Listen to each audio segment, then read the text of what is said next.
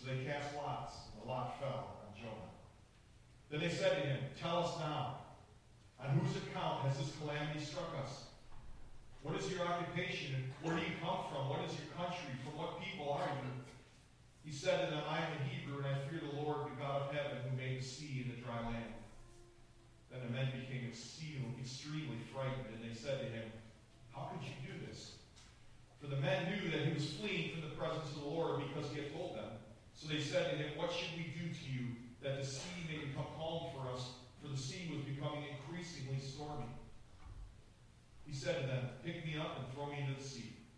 Then the sea will become calm for you, for I know that on account of me this great storm has come upon you. However, the men rowed desperately to return to the land, but they could not, for the sea was becoming even stormier against them. Then they called on the Lord and said, We earnestly pray, O Lord, do not let us perish on account of this man's life, and do not put innocent blood on us, for you, O Lord, have done as you have pleased. So they picked up Jonah and threw him into the sea, and the sea stopped its raging. Then the men feared the Lord greatly. And they offered a sacrifice to the Lord and made vows. The Lord appointed a great fish to swallow Jonah and Jonah was in the stomach of the fish three days and three nights. Let's pray.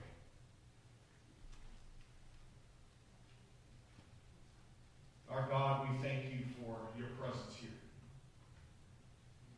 And it just seems this week on my heart has been a keen sense that this is a word for your people. And I don't know, Lord, whether we'll hear it here in the sanctuary or from a CD or on, online but I know you want to speak. Help us hear. Help us to see our life and our circumstances through your eyes. Help us to learn from this account in your word. We ask this in Jesus' name. Amen. We learned uh, that Jonah is a prophet of Israel. The pre exilic prophet. God called him Jonah really says nothing. He just refuses and he runs. He runs from God's presence and he runs from God's calling. He goes to Tarshish, which is the exact opposite way of Nineveh, Nineveh, which he was called to do. Everything we read about Jonah took him farther away from God. It took him down and down. In this account, we have the consequences of what happened when he ran. Some time ago, Cindy and I were at Green Lake Conference Center in Wisconsin, and we had the kids were young then, and they had kind of like a family week, and it was great. Got, kids got a lot to do with uh, things, and we got to have some fun together. And one of the things that uh, we thought would be great is uh, they're having pontoon rides. That sounds great, right? And so somebody had casually mentioned something about, you know, on Green Lake, sometimes storms just kind of kick up out of nowhere. But it's a beautiful day out. So we got in this pontoon and we're driving around the lake, and all of a sudden, sure enough, a storm begins to creep in and the waves are getting a little higher. Not too bad, but we're kind of making a circle around the lake and we go a little further and it's getting worse and getting worse. I don't swim well, so I'm getting kind of nervous at this point. Plus, we got three little kids.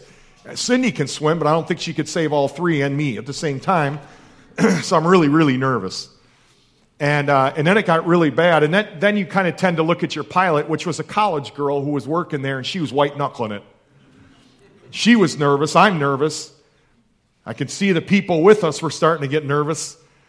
And that storm got bad, and I'm like, oh man, just pull over to any shore. I don't care if I got to walk three miles back. Just get me off this water. And uh, we made it back, but boy, that was a that was a rough that was a rough day. A white knuckling storm, you could call it. That's what Jonah's in. That's what some of you are in. A storm, maybe not of your choosing, it's just come up quick. And you're beginning to white knuckle it. It's getting scary. You're getting nervous. You're going to learn a lot. If you haven't faced a storm, you will. It's just a part of life, and it's a part of what it means to walk with God. Is there are storms, and so let's learn from this chapter because we're told right away in verse four, the Lord hurled a great wind on the sea. There was a great storm. Please don't miss that. God sent the storm. Now that might strike you as odd because maybe in your thinking you're like, well, God's a God of love. He would never send a storm. Certainly, that couldn't have, the, the circumstances in your life, certainly that couldn't be God. According to this, yeah, maybe it is. Maybe God sent the storm. Maybe God allowed the storm. And here he certainly did. Let's look at some of the dynamics of that storm. It's intentional, it's an intentional act, and it's meant to have an effect. And as we read through this, God's actions are far more substantial than Jonah's, which we're about to see even more. The problem from a human perspective is you know, sometimes when we see storms, we're ignorant of the fact of what's behind it. We're also ignorant of the fact of the impact it might have on others. You see, when God sends a storm upon your life, there are other people around you who are affected. In this account, we tend to forget the sailors in this account. We tend to think of the storm and Jonah. And so, what was the purpose behind this storm? We're kind of told as we read on. And as storms come upon our life, at first we try everything humanly possible. Everything experience has taught us, these sailors, the nautical science of it, they turn to that. They turn to reason to teach them what to do. You can ask no more of these sailors. They did everything they possibly could, they used every experience they knew. And so we're not surprised when all the human effort failed, they called upon their gods because they didn't know what else to do. Now, if you notice as I read through it that the storm kept getting worse and worse, it's, it's pretty great right now in verse 4, and it only gets worse. It's probably like when you couldn't get worse, the sailors are like, oh, great. Now it's getting really bad, you know. And so you kind of begin to sense this desperation as they call on their gods.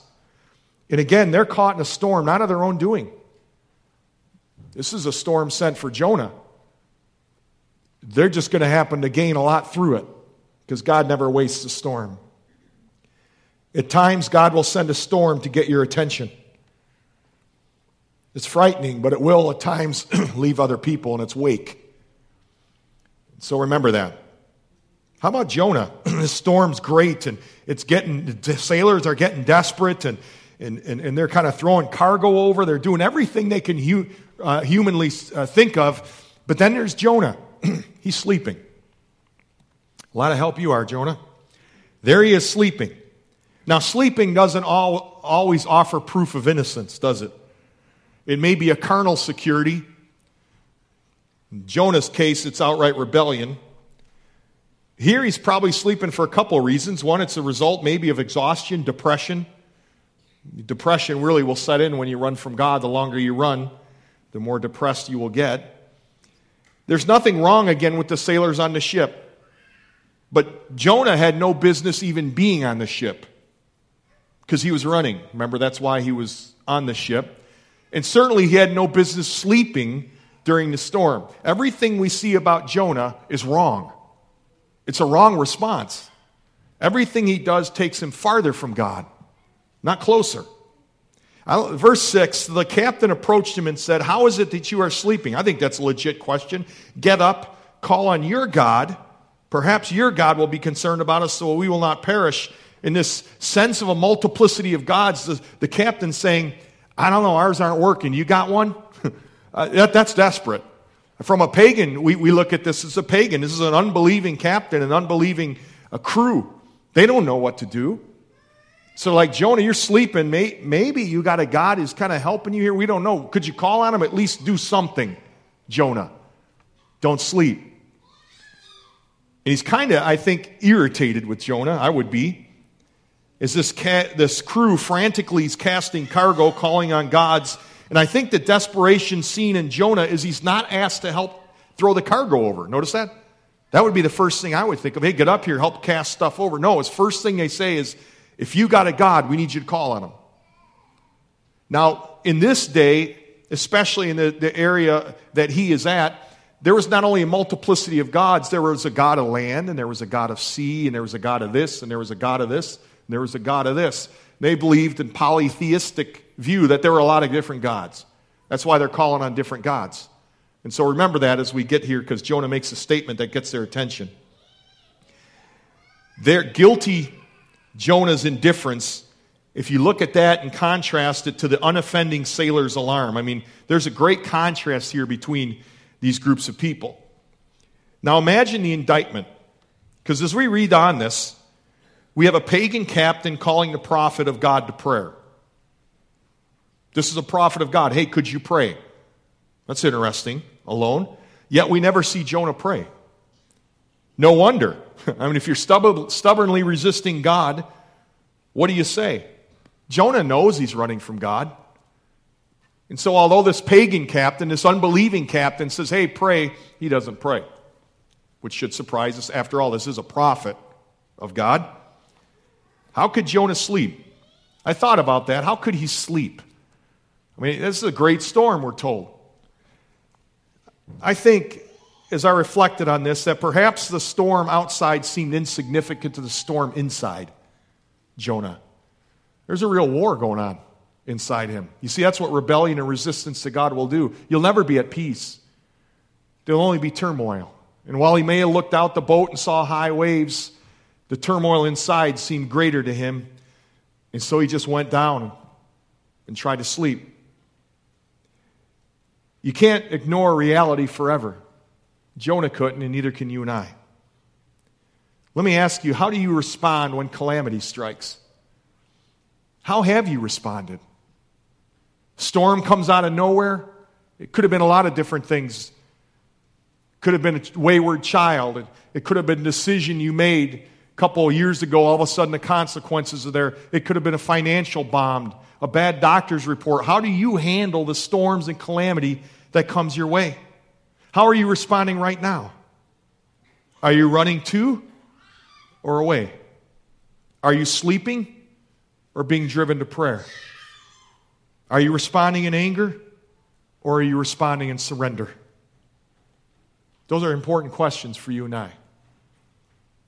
But let's look at this search. This is a, a, unique account. Each man said to his mate, Come, let us cast lots so we may learn on whose account this calamity has struck us. Okay, the gods aren't answering. It got to be one of your fault here. And, and so let's just cast lots. Back then, to cast lots would be like getting stones, and they made a mark or something that identified their name, maybe their initials, who knows. Sometimes it was a little piece of wood, and oftentimes they'd put it just in a garment, maybe something like this, and shook it up, or some cup or something. And the first one that came out, the first stone or first piece of wood, that was kind of how they indicated whose fault it was. Okay? Wasn't very uh, spiritual.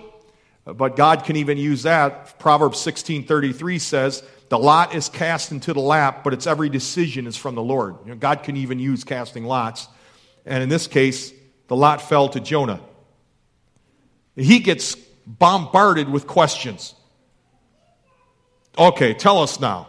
Whose account has this calamity struck? What is your occupation? Where do you come from? What is your country? From what people are you? Remember, there's a storm raging. They don't have time for small talk here. Give us some information, Jonah, because we're not going to make it.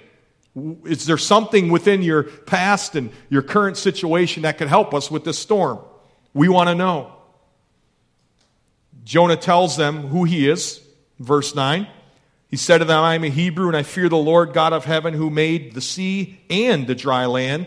In other words, there's not a multiplicity of gods. I am a God. I'm a man who worships the one true God who's Lord over all. You don't need to call upon all your gods. There's one true God. So that's what he proclaims to them. That's what he proclaims to them. But let's see if he lives it out. You see, things begin to come in focus for the sailors now. And so let's see what happens here. Verse 10 the men became extremely frightened. In other words, they began to put to pieces. This great storm is a result of this one true God. So they're frightened with that thought. Then it comes to them wait a minute. You say you follow this one true God. How could you do this to us? How could you do this? You're the reason for the storm, and you say you worship and fear the one true God. What are you doing? How could you do this? This doesn't make sense that you'd be rebelling and running against this one true God. And so they rebuke him. Why have you done this? I think it's a logical question. I think it's a logical question in the world we live in for an unbeliever to ask a believer. For the believer who's being very careless and maybe getting drunk, the unbelieving world says, How could you do this? You say you worship the one true God? Look at this. For the believer whose language is no different than the unbelieving world, I think the unbelieving world looks at him and says, How can you do this? You say you worship God and you speak like that? For the believer who's being careless in other ways, sleeping around or, or, or, anger and slander, the unbelieving world, I think, looks at us and says, How can you do this? You say Jesus has changed your life. We don't see it. This is a very logical question they're asking. They're trying to reconcile the two different things Jonah's saying and what's going on.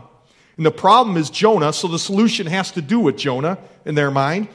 And if God could cause the storm, their thought is, what solution then is there to calming a storm? Now, notice Jonah gives an answer, or gives no answer to the question posed. How could you do this? He doesn't answer. For the men knew that he was fleeing from the presence of the Lord. He had mentioned to them, I'm running. it's on me, guys. I'm running. But he never answers how he could do this, which I find interesting. Sailors thought, okay, Jonah, you're running from God. That's why the storm is here. And since you won't pray to him, what should we do? That's pretty convicting, isn't it? You're a Christian. You're in the middle of the storm. And since you're not going to pray, what do we do then? I think it's, again, a logical question they're asking. In verse 11, if you look at the end of it, they said to him, What should we do to you that the sea may become calm for us? For the sea was becoming increasingly stormy. As I look at the end of verse 11, I also think not only is the intensity both on the storm, the outer storm, but the inner storm in Jonah's soul. We're going to see next week a little bit what that looks like. Now, verse 12, notice who thinks of throwing Jonah overboard. It's not the sailors, it's Jonah. Now, you got to be in a bad state to say to a group of guys, hey, toss me over.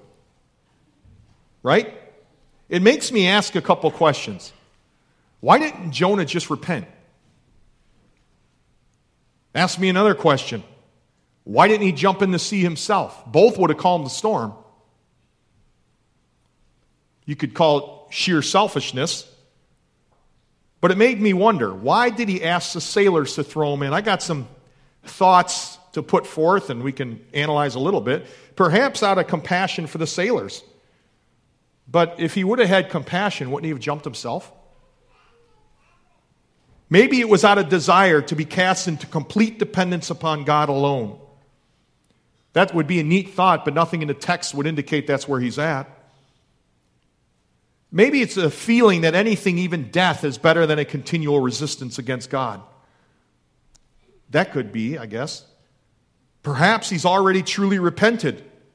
If that was the case, I'm pretty sure he would have jumped in himself if the storm, if the storm hadn't even been calmed yet. But I wonder if perhaps he lacked the courage to face the issues in his heart. Maybe he lacked the courage to deal with the resistance.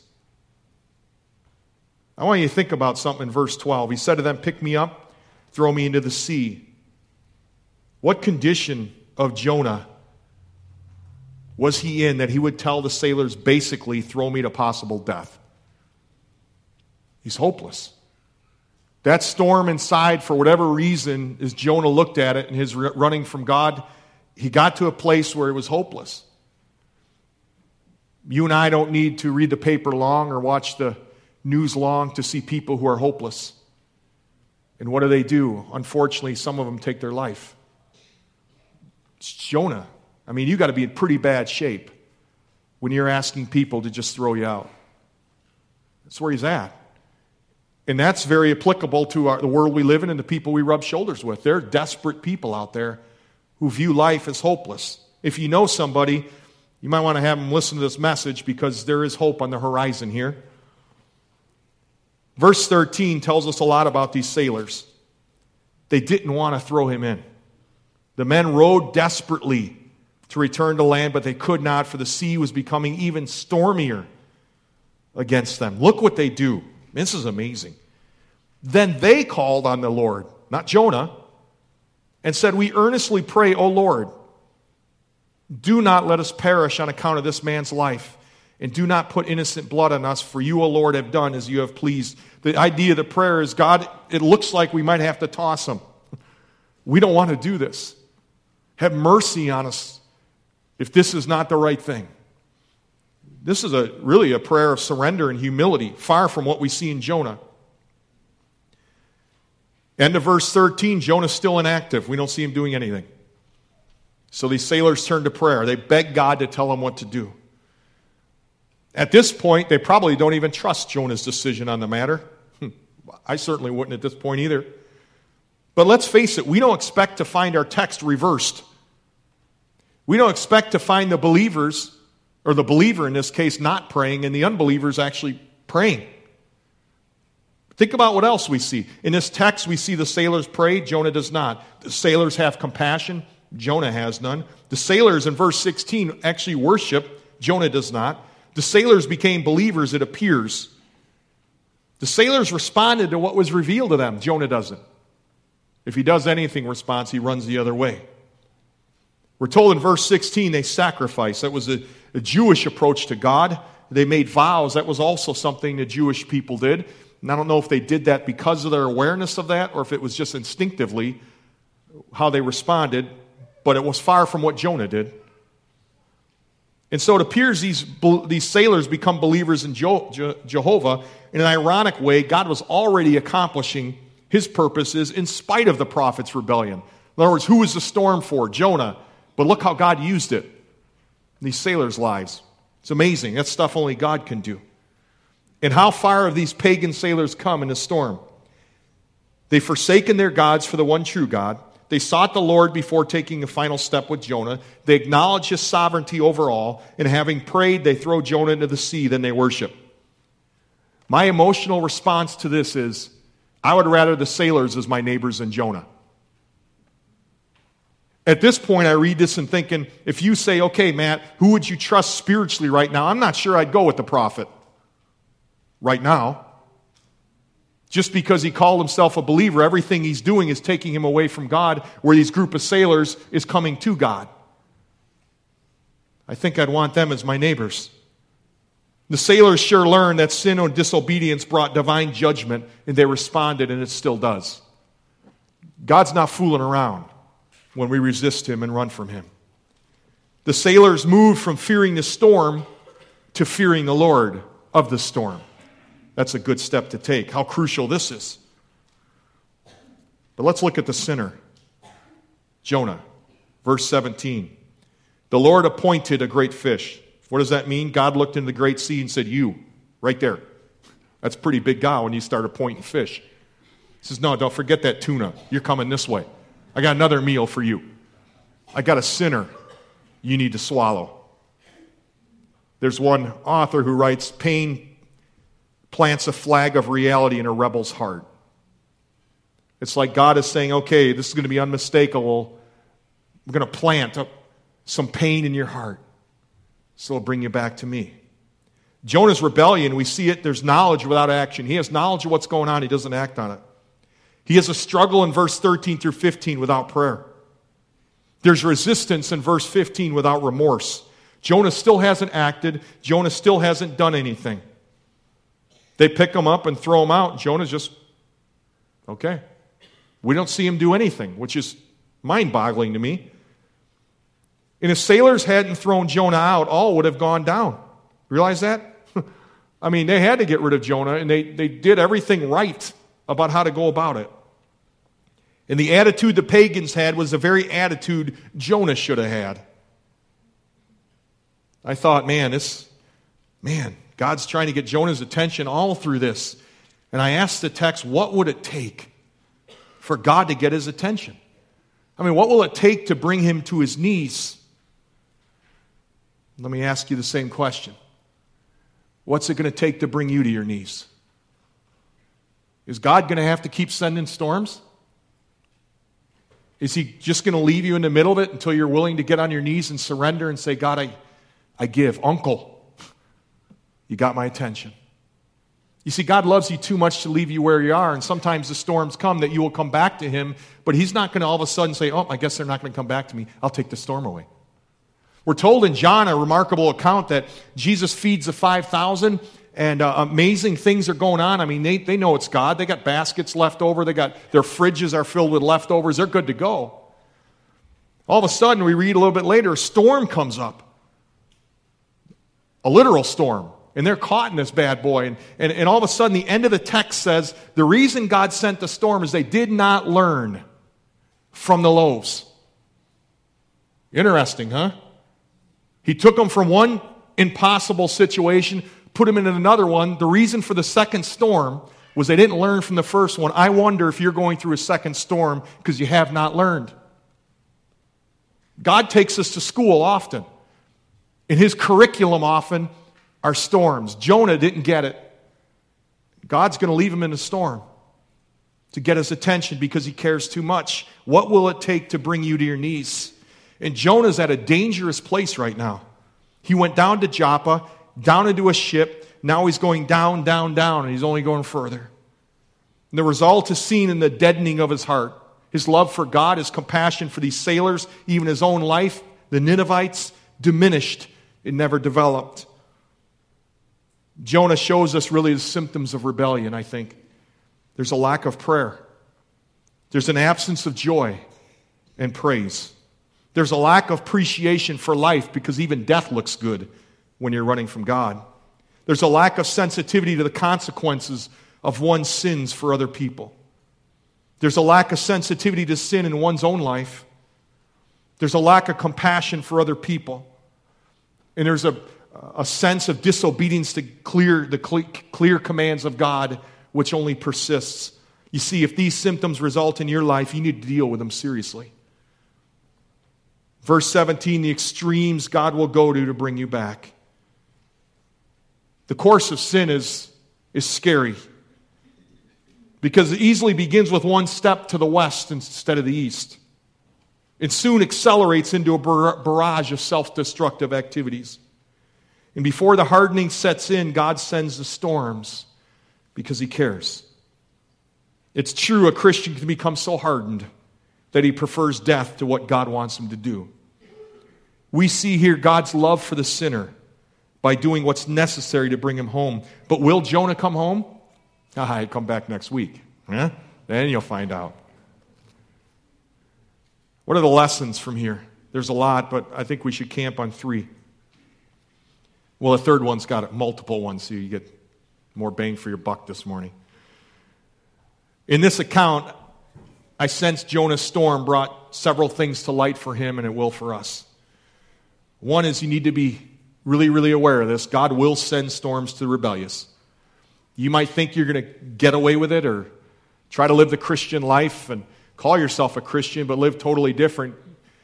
God will send a storm your way, and He'll use it. It'll be intentional. It will be what, something he allows. It might be something he clearly just sends. But he means to draw you back to him, to stop your downward spiral. He cares too much to allow you to remain where you are. A good theology will understand that God will send storms. He will. There's a second lesson. The sorrow will only increase when you resist God's storms. Your life won't get better. You won't grow spiritually. There will be no increasing joy or peace in your life. The sorrow will only increase in your soul when you resist God's storms. Jonah was willing to die than to do what God wanted. I don't know, maybe he thought going to Nineveh was certain death because of how brutal those people were, and he thought, well, why should I put it off? But we, he doesn't even say that. So that would be speculation. It's hopeless to him. It's a dangerous place to resist and persist in rebellion, and Jonah teaches us that. And when that happens, the love for God and for people diminishes as we persist.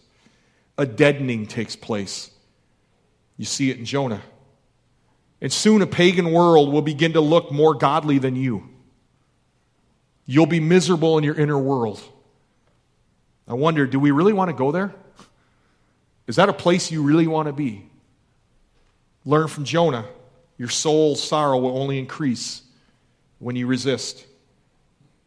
And number three, it takes divine perspective to face the storms God brings. Where will you set your eyes when the storm hits? It seems those battered by life's storms tend to set their eyes on the clouds. They scan the horizons for more lightning. We search the water's surface for the next swell, and we brace ourselves for the next surge. If we keep our eyes on the storm, we'll try to figure out to extricate ourselves from the, from the bind in which we find ourselves. We'll dig the paddle deeper and we'll try to row harder because we desperately want to believe that we can deliver ourselves from life's storms. We believe if we paddle harder that we can get out of it. That's not how you get out of storms. Certainly the ones God sends. It takes divine perspective. And how do you gain that? Three things Here's why I want you to do this next week. I want you to sit down and identify a moment or moments you experienced the holy presence of God. Look back over the years of your life and say, wow, you know, it was then, it was then, and it was then that I really experienced God's presence. And what I want you to do with that is embrace those moments. Because something happens when we look back at God's faithfulness. We have solid ground in which to set a flag a solid ground on which to look back and say, God met me there, and He can meet me again. And sometimes that's what we need. We just need a glimpse of His faithfulness. And when we glimpse His faithfulness, it's like a life preserver is tossed out to us. We can grab a hold of it. But only when we set our eyes on Him, not the storm. Storms don't go away when we look at the storm, they only seem to increase. If only Jonah would have set his eyes on God and not his problem. If only. Along with remembering God's presence, go to prayer. Ralph Waldo Emerson said, The wise man in the storm prays to God, not for safety from danger, but deliverance from fear. As you're tossed by the waves, God may seem to be slow in quieting the storm. He might seem slow in loosening the chains or healing a disease. But what God does do without fail is offer his peace. It's a miraculous peace. We're told it's a peace that passes all understanding, and this peace can only be accessed by prayer. R.A. Torrey's right. Those persons who know the deep peace of God, the unfathomable peace that passes understanding, are always men and women of prayer. You want to make it through the storm, you want to find that peace, you need to get on your knees and bow before God like the sailors did, not like Jonah did not. There's a third thing that's crucial to us having a divine perspective Scripture. When tossed about by the waves, do you reach for the Scriptures? They are indeed a life preserver. Scripture puts us in touch with the person, the character, and the plan of God. The lie of the darkness is that we are utterly alone, that we're caught in this blinded storm and there's no one there. That's the lie of the devil. We're tempted to believe God's not there. But as we turn to Scripture, our hearts are grounded in the truth of God's presence. You see, it's in Scripture the lie that we are alone in a storm is dispelled by the light of truth. Will you turn to the Scriptures? Human reasoning won't cut it.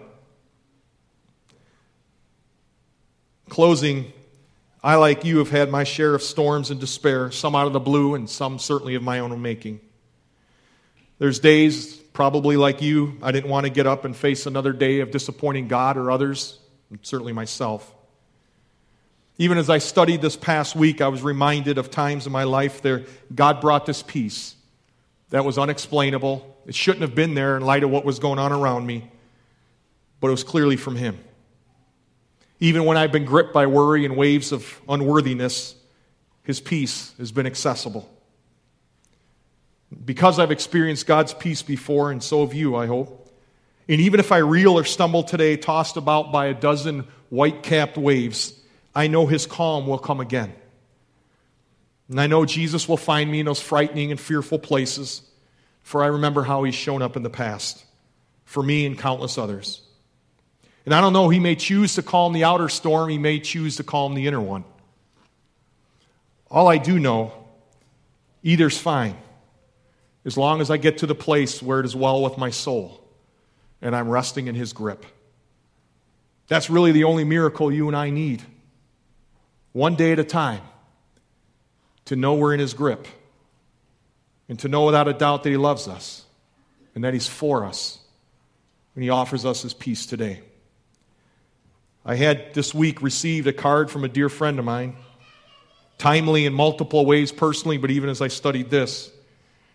Here's what the front of the card said My prayer is that you will find some word, some verse, or some thought that will convince you that God is very near. I pray that as you read, you'll be reminded that the same voice that stilled the rage on the Sea of Galilee can still the storm in your world. Be assured He's closer than you've ever dreamed. Let's pray.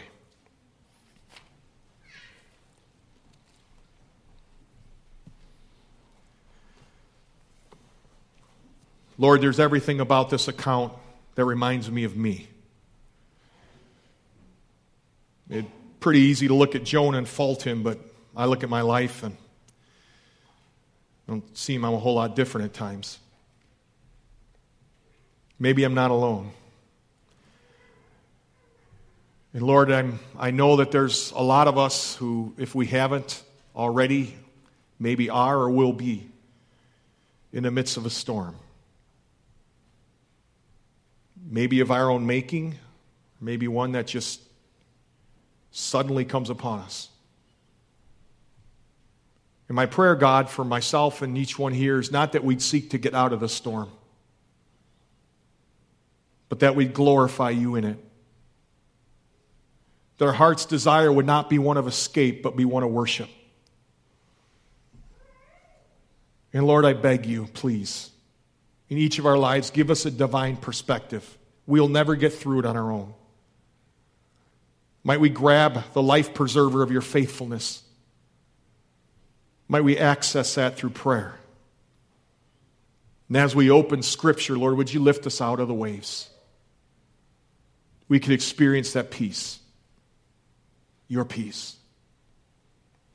I don't know what tomorrow holds for each of us, but I know you hold tomorrow. Please hold us close, God. Keep us close to your heart. And for those who may be running, whether they're here in this sanctuary or listening some other way, take the rebel heart, God, and break it.